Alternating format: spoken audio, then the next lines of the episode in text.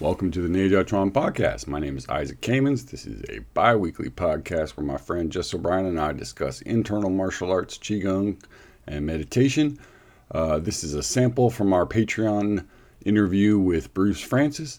The full interview is available on the Patreon, so you can go there and hear the whole thing. Uh, enjoy. Uh, I mean, from Jang Jung, I learned how to. I was I was with him, and I was saying, well, if I really want to get good in this, what what, what should I do? And he said, practice those basic exercises five or six hours a day, and that is going to result in your Tai Chi becoming really good. Where if you just do the Tai Chi, it's a crapshoot. Maybe it will, maybe it won't. Okay, so. Uh, because everything you're going to do in these exercises you're going to do in Tai Chi.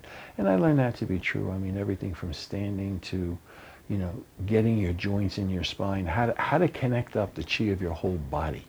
That's what it kind of boils down to. And, all, and that, that is all higher levels of Qigongs have that potential, and all lower levels of Qigong do not have that potential.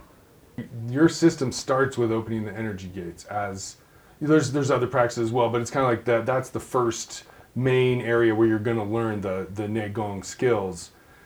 And so the you know the you're saying like you're saying here there's the multi layers to it like you can start physically then you you add more and then eventually there's the Shengong level where you're working with the spirit as well but you use the same movements the whole way through. Yeah, it's, it's still the same movements because whoever constructed those movements, I mean, they really, it really is a work of genius because they really, I mean, it goes through two phases. The first phase is how to externally coordinate your body. And the next thing is about how to internally coordinate your body. All moving, all movements in Taoism, all originally came from a series of 200 standing postures. Hmm. Okay, now I started learning that when I was in the Yiguan Dao. I didn't learn that from Wang Shujin.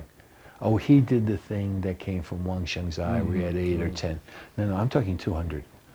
And you, but now you, now, now you're getting into where you can affect every one of the four to five thousand energy lines in your system, and what you can do with them. So that that's a long process. Okay, uh, and I learned that some of it through medicine people, some of it through different people.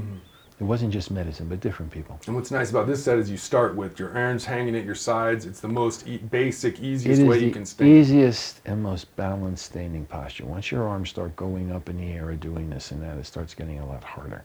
It gets initially harder on your legs. It gets initially harder on your shoulders. Mm-hmm. It gets, I mean, because you have more weight. But with your arms just hanging by your side, just the structure of your body will kind of keep you standing. Mm-hmm. Uh, so there was that. So okay, so It's a great way to like embody yourself at the first step, and then the movement starts with the cloud hands. Yes, it embodies, it gets you connected to your body as well as you do it, or as long as you practice it. Like, you know, I mean, I got to a point where when I was in university and I was doing this, I was sometimes standing five or six hours at a time with my arms up in the air.